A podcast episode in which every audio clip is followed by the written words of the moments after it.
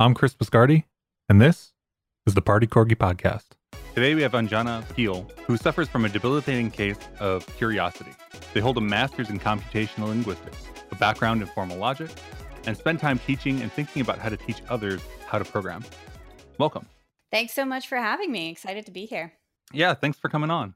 Um, so, first question, a big one. How should we teach people how to program? wow. Really, really just opening up Pandora's box right out the gate. Nice. How should we teach people to program? I mean, that is a question I feel like I could spend the rest of my life trying to figure out and probably not find a definite answer to. But I would imagine that there are some elements that um, that we can that we know are true. So um, one thing I think is incredibly important when we teach people to program is that we don't just teach them like how to write code syntax, but how to basically think about software and computers in the wider context of the world that they live in mm-hmm. which is usually like why people are interested in, in learning to program in the first place is because there's something that they're trying to do or build or because of the career opportunities it offers them they want to exist in a particular industry and and work in it and so i think um, teaching people the uh, the, the the quote unquote non technical. I don't like that term, but the quote unquote soft skills or the the stuff around code is I would say, you know, just as important as teaching people the syntax and the logic and all of those components. So that's one element of it. Um, and then in terms of teaching people the syntax and the and the logic of it, um, and those sort of you know um, the more mechanical aspects of coding, um, I think we we need to find ways to help people um, get started with wrapping their heads around those problems without needing to also wrap their heads around setting up their development environment and learning different code editors and figuring out how to exit Vim and nonsense like that, right? So trying to, um, you know, I, I love projects where um, where folks can use uh, an introductory resource, like even on their mobile phone, like they don't even need a laptop to start you know writing some some code in in their browser and things like that um, and so really like meeting people where they are and not trying to to gatekeep and like say you need to be this tall to enter the world of computer programming i think is a, another really mm-hmm. crucial aspect of how we how we need to teach people to code but as i said yeah. it's a huge question i uh, yeah I, I i intend to try to figure out better answers as we go forward cool yeah so like the introductory resources that you just sort of mentioned and like that extra scaffolding makes a lot of sense to me. Um, I think that GitHub like yesterday uh, announced something where you can basically launch like a VS Code instance online from your iPad. Mm-hmm, um, mm-hmm. Do you know of any other sort of like already existing, maybe don't need a beta access code uh, places to go to do things like that? Yeah, well, so there are a lot of great resources um, online that are that are pretty uh, web centered and and therefore um, friendly to folks who are just getting started with like a, a web browser on their on their iPad or on their phone even. Um, so one uh, book that I really like and, and, recommend a lot is Eloquent JavaScript, which is uh, eloquentjavascript.net has a bunch of coding exercises just built right into the um, HTML version of this book, which is freely available online. So even on your phone, you can um, mess with the code examples and run run them and, and see how the code changes when you when you edit it and stuff like that. So I think um, you know publishing introductory materials in that kind of format is really awesome. Um, I believe there's also you know there's a lot of sites uh, or or organizations that kind of compile materials from elsewhere and, and really create these great um, courses and these great like kind of learning experiences. Um, folks really, really love like Free Code Camp, um, which I believe is freecodecamp.org. And mm-hmm. uh, I think they have also, you know, a huge focus on like making it as easy for folks to get started as possible. And um, I would also be, I guess, totally remiss if I didn't mention um, the the programming tool that I work on, which is Observable. Um, Observable makes these interactive notebooks uh, for doing things like data visualization and um, creating interactive articles and things like that in your browser. And in all of those examples, like even without having an account, um, you can read somebody's notebook that they've published on Observable, and you can mess with the uh, with the charts, maybe change the sliders that they've given you, or um, select different algorithms to explore if you're if you're looking at like sorting algorithms and things like that and seeing visualizations of how they work and you can edit all of that text um, right in your in your web page right in your device, whether it's yeah, it's on the on mobile or um, on a laptop or an iPad or whatever you've got. so yeah, I think there's a lot of there's a lot of folks working in this space and really trying to um, help make it easy for folks to get really hands on with the code that's you know uh, all around them, really like all all around the web. Um, and allowing folks to really get more visibility into that and play with it more and uh, learn by doing, you know? Yeah, yeah, for sure. Um, you mentioned obviously observable uh, where you work. Is that mm-hmm. like just a JavaScript uh, application, or can you use other languages, or sort of like just what's the experience of writing? No, just kidding. yes, uh, yes, it is. It is JavaScript. Um, it is based in JavaScript. Although we know that uh, you know a lot of folks are used to using those kind of interactive notebooks in, for example, the Python world through Jupyter and mm-hmm. and you know formerly IPython notebooks and um, uh, so there are there's also some um, tutorials on our on our site about uh, how to kind of migrate over from one to the other. Mm-hmm. Um, but yes, we're focused on JavaScript because you know it's all it's all web based technologies. Um, whether or not we might eventually support some other languages, I honestly would be pure speculation to say at this point.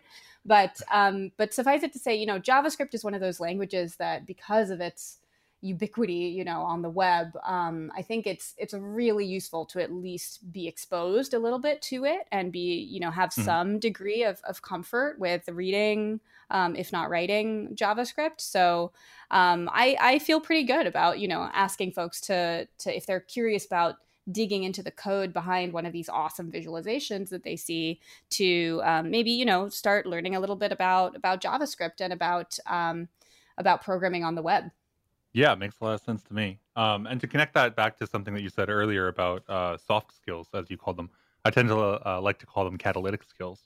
Um, Oh, I like that. Yeah, I, have... I, use the, I use those scare quotes because I really don't like the term soft skills. Um, I wish we had better yeah, words not for a lot of this. people do.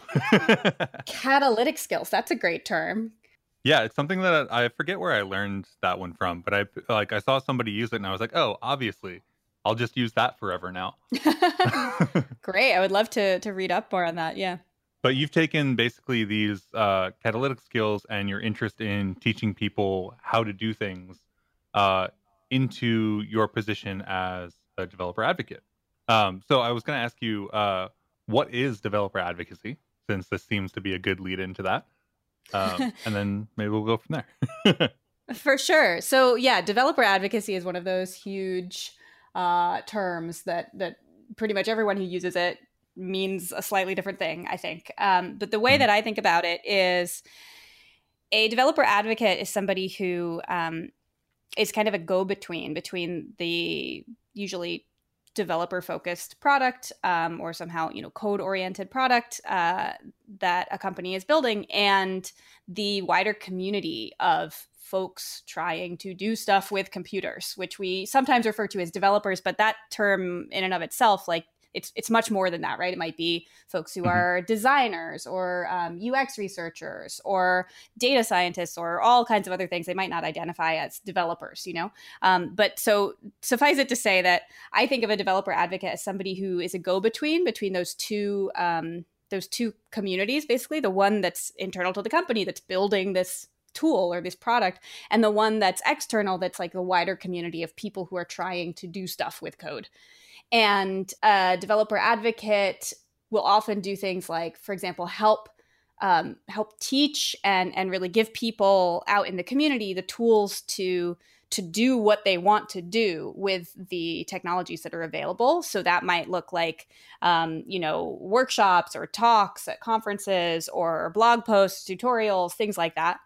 But then they also are out and and kind of talking to those people and and hearing like their stories and their experiences as they work with this tool or as they work with other tools. And because a developer advocate usually is is kind of a member of that community first like is a developer or a data scientist or whatever um, mm-hmm. they understand that pain you know? They understand like the struggle of trying to trying to build this beautiful data visualization and it's just not working and why you know? And so then they're able to take that that um, sort of empathetic um, viewpoint on the experiences people are having with these technologies and bring that back to the team working on the product and say hey you know this is this is like what the thing is that we need to build or change or um, teach better to help people do what they're trying to do. Yeah that is like a lot work. it's sort of like doing user research and then also helping people build stuff and teaching them how to do it. And then also taking that user research and like coming back to the team and being like, well, people are having this experience. We need to do something about this in like some way or the other. Um, and that's that's like a whole that's really big in terms of like a job description, right? Um, it's it certainly touches on a lot of things and that's why i think there's like as many different notions of developer advocacy as there are people who say the words developer advocacy. Um, so yeah. I think, you know, different people, like different folks might have that title in the industry. And in my case, this is my first job where I, I do have that title. Um, mm-hmm. People might have very different jobs and still have them all lumped into like that that sort of uh, title or that role. Um, and so, what that work actually looks like is, I think, really different uh, team to team and person to person. Um, and it's also, you know, it doesn't exist in a bubble, right? Like it's also it, mm-hmm. a lot of this work sometimes happens on engineering teams or on the marketing team or on um, like the the kind of education outreach branch of a, a bigger company or things like that. So it's really, um, it's I, I think of it as just like a highly kind of interconnected role where it's it's really it's about the people who build with these tools, with these technologies that we create. It's about those people and what they're trying to do and trying to make their lives easier and trying to build better things to make their lives easier. Um, so yeah, it's it's such a it's like a huge expansive thing that again I feel like I could spend my entire life trying to figure out uh, you know what it is uh, or all of the possibilities for for doing it. Yeah, I really like uh, that your definition of sort of like people who do things with computers because I feel like any definition of like uh, of programmers that doesn't really include people who use Excel is sort of like a deficient definition. So oh. I, I like the way that you sort of included everybody yeah. like trying to do things right? no absolutely. I mean excel is like this awesome you know reactive functional programming environment that like tons of people know how to use and don't even realize they're doing reactive functional programming and it's super cool. Um, and and you know and beyond that like anybody who's like i mean i got started um, i guess the first things i ever did on the web was probably like messing with my like blogger template back in high school and like changing the css a little bit and like adding some html elements to the page and stuff like that that. And, you know, would I have called myself a developer at that time? no but like was i doing things with a computer yes so yeah i i, I don't know these labels like i mean you know words are tricky right like labels can be useful yeah. so that we can all know what we're talking about but they also um, they have a lot of power that we don't necessarily you know want to be always giving them to especially in the case of of you know computers and anything related to computers i think a lot of time these labels they really keep people out um, and at that yeah. point they start doing more harm than than good. And so i think we just really need to be critical of like what we're talking about when we're talking about coding or what we're talking about when we're talking about developers or software engineers. So yeah absolutely. Yeah I, I totally agree with that. Whenever we're naming a group of people it's very important to be uh, aware of how that name draws the lines, so to speak, mm-hmm. uh, and who looks at those lines and goes, "Ah, that's not me," uh, even though it mm-hmm. actually like is or should be or could be, right? No, absolutely. I was I was going to say, you know, going back to your earlier question of like how do we teach people to code? Well, I think one really important part of that is we teach everybody to code. We don't just teach some people, people with certain privileges or people with certain mm-hmm. personality types or a certain amount of time to spend, you know, banging their head against um, like a really terrible error message or something like that. So I think that's, you know, that that I, that's part of the um, the, the, catalytic side of things, if I may use your term, mm-hmm. um, that, that we need to think about when we're when we're teaching people to code is like who am I reaching with this kind of um, this kind of resource that I'm building or this kind of approach that I'm taking? Like who is who is going to be able to see themselves learning through that, and who is going to feel excluded and, and kept out? Yeah. What? How are you thinking about uh, the groups of people that you try to reach in this sort of new world of uh, primarily virtual interactions? Yeah, reaching people is always hard, I think, in person or virtually. Um, but it's especially interesting times in the developer relations world right now, I think. Um, because, so like many folks, I uh, often, you know, do a ton of in person um, events, into in mm-hmm. person conference talks, and traveling a lot to, you know, meet communities face to face, which I love. I absolutely love, um, you know, touching down in a totally different country and finding all these people that are super excited to nerd out about the same things that I'm excited to nerd out about. And we get, I get to talk to them about like what their experiences are and how they're able to find uh, you know learning resources and communities to help them learn and things like that. And i love that. I love those face-to-face conversations. And so of course you know trying to reorient around um, a complete lack of ability of having those in-person conversations and having those events and having those local meetups and those um, those those occasions to go physically to someone else's community is really tough, you know. Um, and so for me, it's been um, thinking about how I can still kind of touch base with different communities without physically being there. Um, a lot of a lot of meetups and conferences, you know, moving their events to virtual is great for that. But personally, I really love these like more real time um, kind of interactions of like chatting with you on this podcast or uh, or coding with Jason Lengstorf on his Learn with Jason stream, um, pairing on that or um, having these kind of uh, observable meetups that we've been doing where we'll have folks come on and, and share something about what they're working with and we can really have a conversation about it.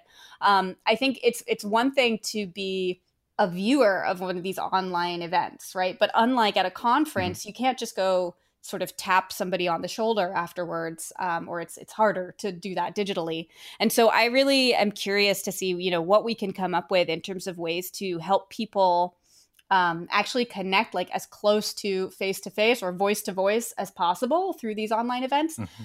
but without compromising uh, things like security and privacy and um, you know preventing all of the unfortunate horrible things that tend to happen when you have massive public online uh, events and, and engagements so I don't have a great answer to this. I think this is something that I'm trying to figure out. Um, I've been trying to, you know, change my teaching style to to fit better for things like videos. I've been working on um, on a series of uh, tutorial or, or rather introductory videos for observable for example and i'll be thinking about you know um, giving more more virtual talks and kind of changing the way i teach and present uh, to to match that. But um, in terms of like the wider cultural questions of like how do we go from a community that's really reliant on these in-person events to one that can find those real human connections without having people in the same room is uh, it's going to be interesting to see how we figure that out as a group. Yeah, I definitely think it is. Um, you mentioned your learn with Jason stream, and I was in the audience for that one, and it oh, was oh, yay. a wonderful stream. So uh, well done on that. thanks, thanks. We had so much fun. That was like a blast. Yeah, we built a. Uh, it was a amazing. Twitch yeah. emote graph, and it was very cool. um, you mentioned that you're creating some videos around sort of observable and stuff like that. Where can mm-hmm. people mm-hmm. find those? So they will be published on the Observable YouTube channel, which we're going to be uh, posting a lot more content to in the coming weeks. So um, you can go to YouTube and subscribe to the Observable HQ channel. Um, our uh, our our videos that we have up there right now are some um, walkthroughs of like building cool data viz in Observable, but they're um, a, a, little bit old, maybe a year or two, and they uh, the the UI has changed slightly, but they still give you a sense of of how you can um, build some really cool like interactive data visualizations and even like a breakout game and stuff like that in Observable.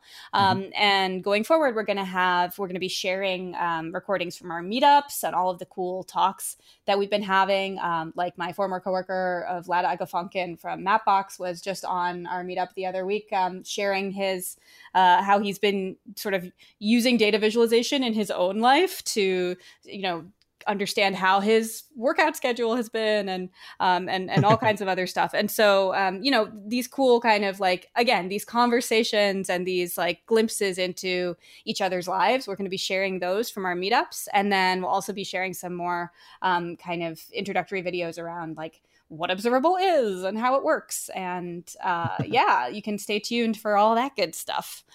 Nice. I, I feel like I should now take. Uh, I start. I stopped wearing my Fitbit now that I'm just like at home all the time, and like the numbers are kind of uh, awful. but uh, I feel like I should put it back on now and uh, go start up an observable uh, I don't know. Do you call them like notebooks or pages or yeah, notebooks? Yeah, we call them notebooks. notebooks. Okay, mm-hmm. definitely. Um, yeah, if you're if you're into the the personal fitness data tracking thing, uh, go for it. I don't have a Fitbit. I uh, would be terrified to know what a Fitbit would say about me. Um, so, but uh, but whatever you're into, you know, whether it's like fitness data or whether it's um, a lot of people are, are um, finding you know ways to explore data about COVID nineteen and mm-hmm. um, you know the measures people are being are taking to try to prevent the spread and and whatnot um, and also other stuff that's you know completely like different uh, sort of things like like computational art and procedural art and stuff like that or nice. um, or whatever else you can think of really understanding algorithms and computer science stuff so there's tons of great notebooks that people publish on there it's a really cool community um, highly recommend checking it out Cool. Uh, you mentioned earlier uh, some stuff about communities, and one of the communities that I know that you sort of became a part of uh, is the Recurse Center. Yeah. So I wanted to ask you about your experience with Recurse Center, and maybe you could start off with like just the definition of sort of like what the Recurse Center is. Sure. For people that don't know. For sure, yeah.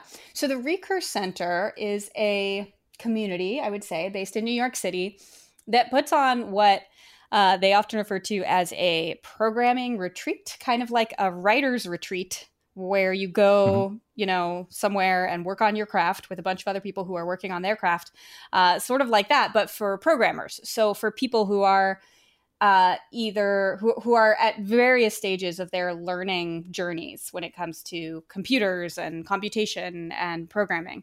So you get a bunch of these people, you put them together in, well, usually it's like in a physical space. Right now it's happening virtually, of course. Um, and there's no classes, there's no curriculum, there's no teachers. It's all just a bunch of people who are really excited about learning more about computers at whatever stage they're at. Some people are like, have just learned to code. Other people have been working professionally as software developers for 40 years and everything in between. Um, lots of folks, you know, switching into software or learning more about programming from different backgrounds, from maybe the sciences or the humanities or what have you. You get all these people, you put them all together, and this really magical thing happens where everybody has this really self-directed learning experience um, and people are really excited to share knowledge with each other and so you end up learning a ton from the people around you because everyone is coming at it from different perspectives and so maybe i can share some knowledge about Python with this person over here, and then somebody else can tell me about functional programming and JavaScript or what have you, and someone else is is doing a workshop uh, or a, a, paper reading group on machine learning, something like that. So it's like this very organic um, experience where anything that you're curious about in the world of computing, you have the space and the freedom and the support of a community to explore. That's awesome. Um, I've only rad. ever heard really good things. yeah, it's great. It's great. Highly recommend. Uh, one of the things I really like about uh, what I've heard about Recurse Center is the um, some of their like I don't know if they're rules or just like things to live by or like something mm-hmm. like that. But one of them is um, no feigned surprise, and it is something that I consider to be uh, extremely important uh, and that I sort of like enforce in the communities that I'm uh, a part of that I have any uh, say over. Yeah, so, yeah, yeah. I love these. So, so I think you're referring to the social rules, as they call them, um, mm. which you can read about uh, if if you uh, want on the recurse.com in their in their user manual. There's a whole section about these social rules and what they are and why they have them. But yeah, they're these basically kind of guidelines, like as you said, that people sort of agree to live by. That they're intended to really keep it like a a, a safe space for learning and so, like we were saying earlier, how there's all this gatekeeping, unfortunately, in, in mm-hmm. computer science, and there's all these things like like what people do when they say, you know, what you've never heard of React? You've never heard of Vue? I can't believe it. I'm so shocked. Like, oh my god, you've given me the most shocking information I've ever heard in my life. Exactly. um, they you know they these these things when people do that even if they're genuinely surprised even if they're genuinely shocked to know that you've never heard of some front end framework or whatever um, all that does is make the other person feel bad and make the other person feel like they don't belong in that conversation and like they mm. are somehow defective in their learning or their knowledge, which is not useful for anybody. So, yeah, so the no feign sure. surprise rule um, tries to eliminate that. There's others that are like no well actuallys. I think we all have run mm. into those of like the well actually yeah. there is one tiny tiny detail about what you said that's false and so instead of focusing on the 99% of what you said that was correct i'm going to focus on that 1% just to make you feel like i am superior to you so um, there's there's a variety there's a couple others there's about four and um, they you know really serve to like help create this environment where people are never shamed for wanting to learn something or for not knowing something, right? It's all, we're all learning. Like the Recurse Center's motto is never graduate because learning mm-hmm. is like a lifelong process, right? You're never done. Like I will never know computers, True. right? There will always be more to learn. And so I think, um, you know, just trying to really create a social community where like everyone takes that as the baseline expectation of we are all learners here. We're all at different points in our journey and like everybody's journey is different and all we're here to do is help each other learn. Like trying to set that those social expectations to create that uh, catalytic. Can we can we use it there? Environment? Um i really need to like learn this term better but but the idea the idea being we'll like just use it everywhere yeah. we'll oh no i've ruined the catalytic term. No um but to create this to create this environment where people i mean it really does. It, it, it accelerates learning. It accelerates um you know your integration into this really difficult field this really difficult industry. So um, I think that that social aspect uh, that they've they've just done such an amazing job of creating this um, this atmosphere and this community that it has such a high respect for learning and for the diversity of experiences that people um, have when they're when they're coming into a learning experience like that is just awesome. So yeah, I think we can all learn a lot from how they've set that up. Yeah, that was that was a wonderful way to put it. um, speaking about things that are like sort of hard, like you mentioned, sort of getting into computer science or engineering or being a developer as kind of being hard or whatnot. Yeah, it's um, really hard. No, I don't. It's hard. computers are hard. They're they're so smart and so dumb at the same time. anyway, go on. Sorry. I'm going to bring up your uh, master's in computational linguistics, which uh, for me and probably a bunch of other people that might be listening sounds like this very big, very grandiose, like hard thing, like akin to I'm gonna go buy like Donald Knuth books and read through them uh, level of like unachievable. So um, maybe if you could go into like what computational linguistics is uh, that would be a cool start. Sure. Um, computational linguistics is another one of those giant terms that means so many different things to so many different people. I don't know why I, I tend to gravitate towards these terms in my life. I, that's something I'll have to examine after this call. But um, I, I would say that the way I think about computational linguistics is it is pretty much a huge catch-all for anything at the intersection of human natural language and mm-hmm. computation. So usually um, that tends to fall into two main buckets, I think, which is one is using computation and uh, computational methods and um, analytical methods to study language and to understand human language better. So, um, for example, using like these huge corpora that we have of text um, from I don't know from from things like every book ever published or um, all of the tweets all of the tweets right? Like taking taking these huge data sets and using computational and statistical methods to understand what they're telling us about language as opposed to trying to understand language by like sitting down in an armchair in our ivory tower and think about whether or not a certain sentence makes grammatical sense. So, like that's that's the computational uh, sort of linguistics aspect of it like doing linguistics with computational methods. So um, yeah the scientific study of language just with computational methods.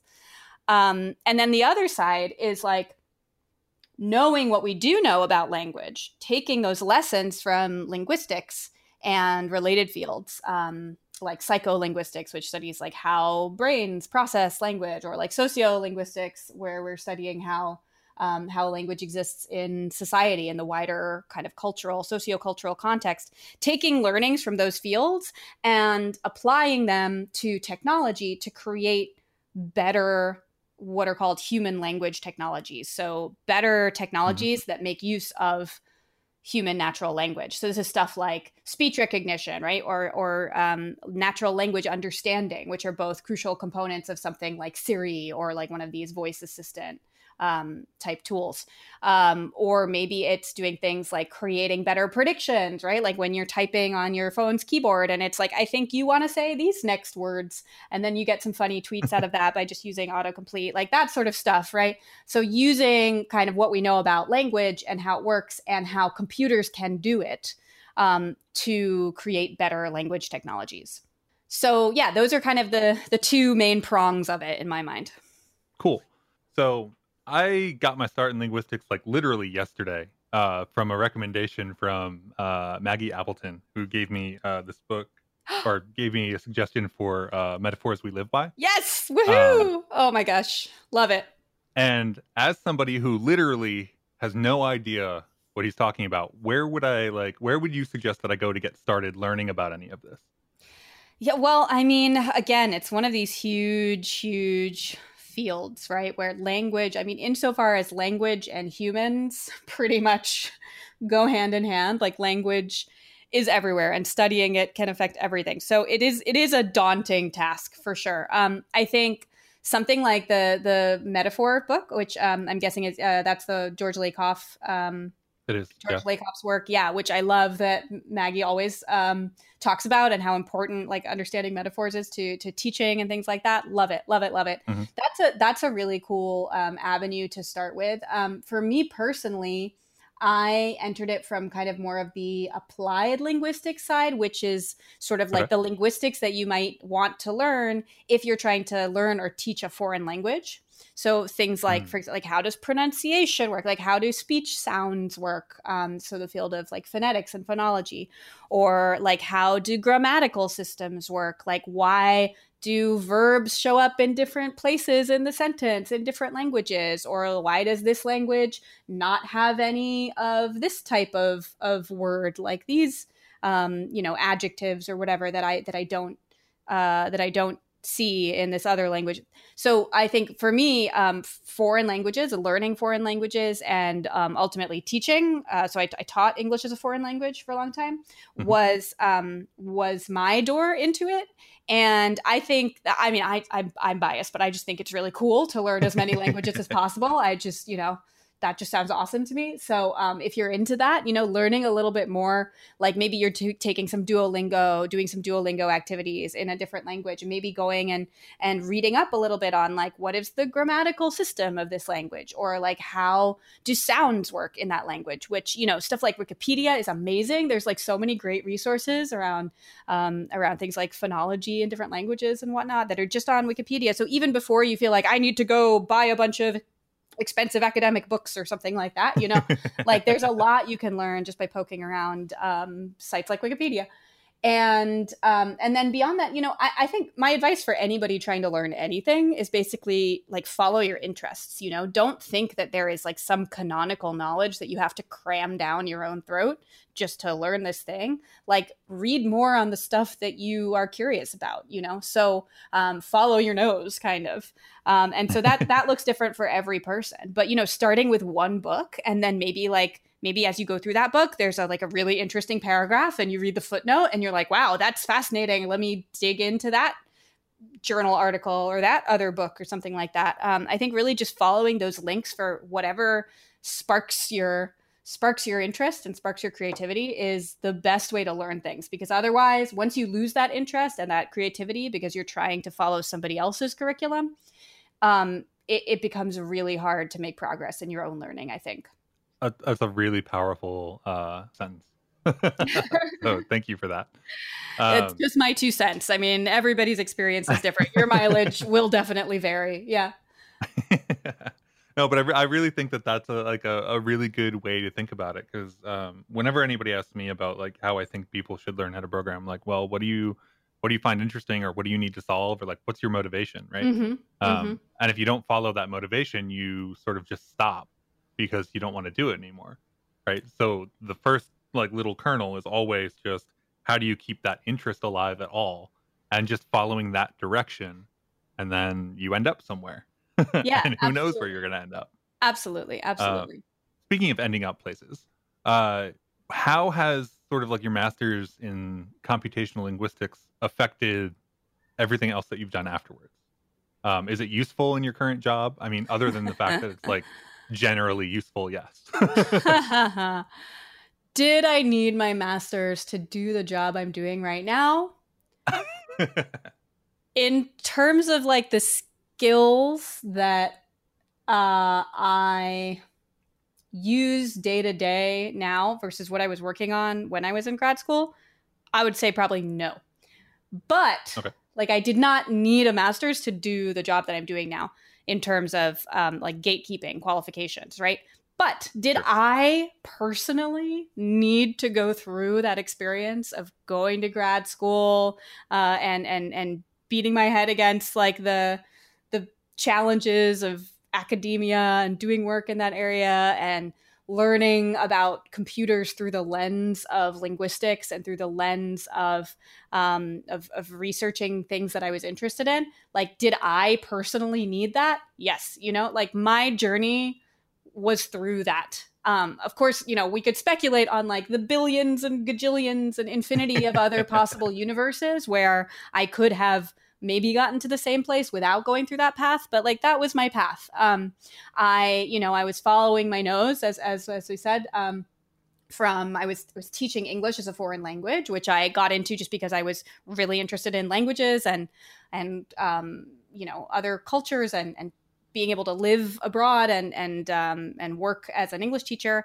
and then from there I got really interested in the applications of um, of, of technology in the classroom. How could we use technology to help people learn languages and help people teach languages? And so I got really interested in this field of computer assisted language learning. And then I found out that computational linguistics was a thing. And I was like, oh my gosh, I love logic. I love computers. I don't really understand how to tell them what to do yet but I love them and I think they're interesting. And I also think language is fascinating. And oh my gosh, here's this master's program in Germany and it doesn't even have tuition and amazing. And, you know, like that was my journey, right? Going there and then having a couple of years to really think very hard about about language and technology and how they relate and you know spend a lot of time um, learning the the sort of mechanical side of things of like how do I tell the computer what I want it to do, um, and through that, you know, I started like I, I had taught. Uh,